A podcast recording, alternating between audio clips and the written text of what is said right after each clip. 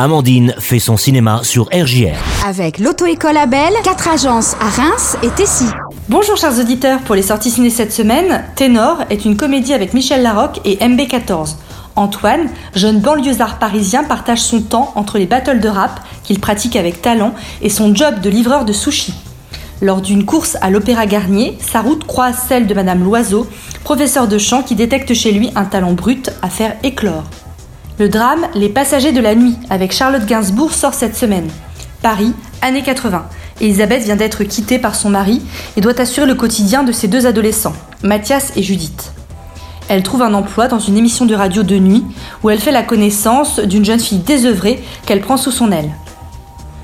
Le biopic Miss Marx est à découvrir.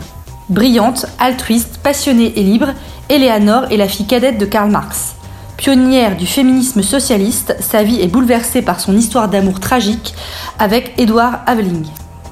Pour mon film coup de cœur, j'ai choisi Retour à Reims, fragment.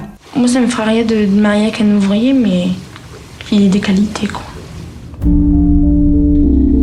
Peu que je suis difficile, mais j'aime bien ce qui est beau, quoi.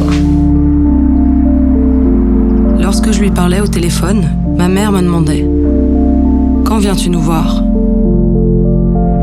Ce fut le début d'une réconciliation avec elle. Elle me parla beaucoup de son enfance, de son adolescence, de son existence de femme mariée. Elle me parla de mon père aussi. Que pensait-il? Oui, que pensait-il du monde dans lequel il vivait? Ce documentaire de Jean-Gabriel Perriot met en image le texte de Didier Héribon, ici interprété par Adèle Haenel. Elle raconte ainsi, archive à l'appui, une histoire intime et politique du monde ouvrier français du début des années 50 à aujourd'hui. Le réalisateur se concentre avant tout sur la figure de la mère d'Héribon et euh, le fil est chronologique, le montage synthétique est pertinent. Ici se mêle habilement histoire collective et intime et le résultat est vraiment enthousiasmant car le spectateur entre images d'archives euh, en noir et blanc et images actuelles navigue dans un passé euh, qui lui est plus ou moins proche selon son âge et son vécu.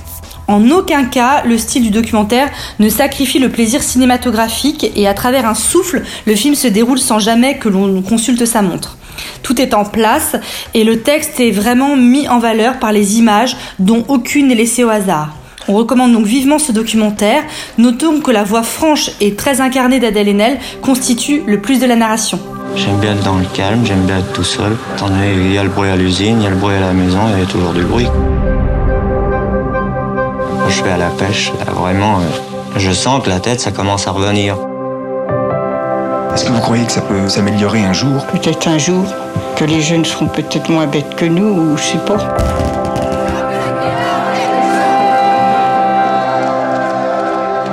Elle voulait tout me dire.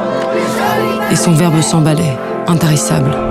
Et voilà, c'est fini pour cette semaine. Alors sortez, allez au ciné et n'oubliez pas, c'est toujours sympa de faire son cinéma. Au revoir.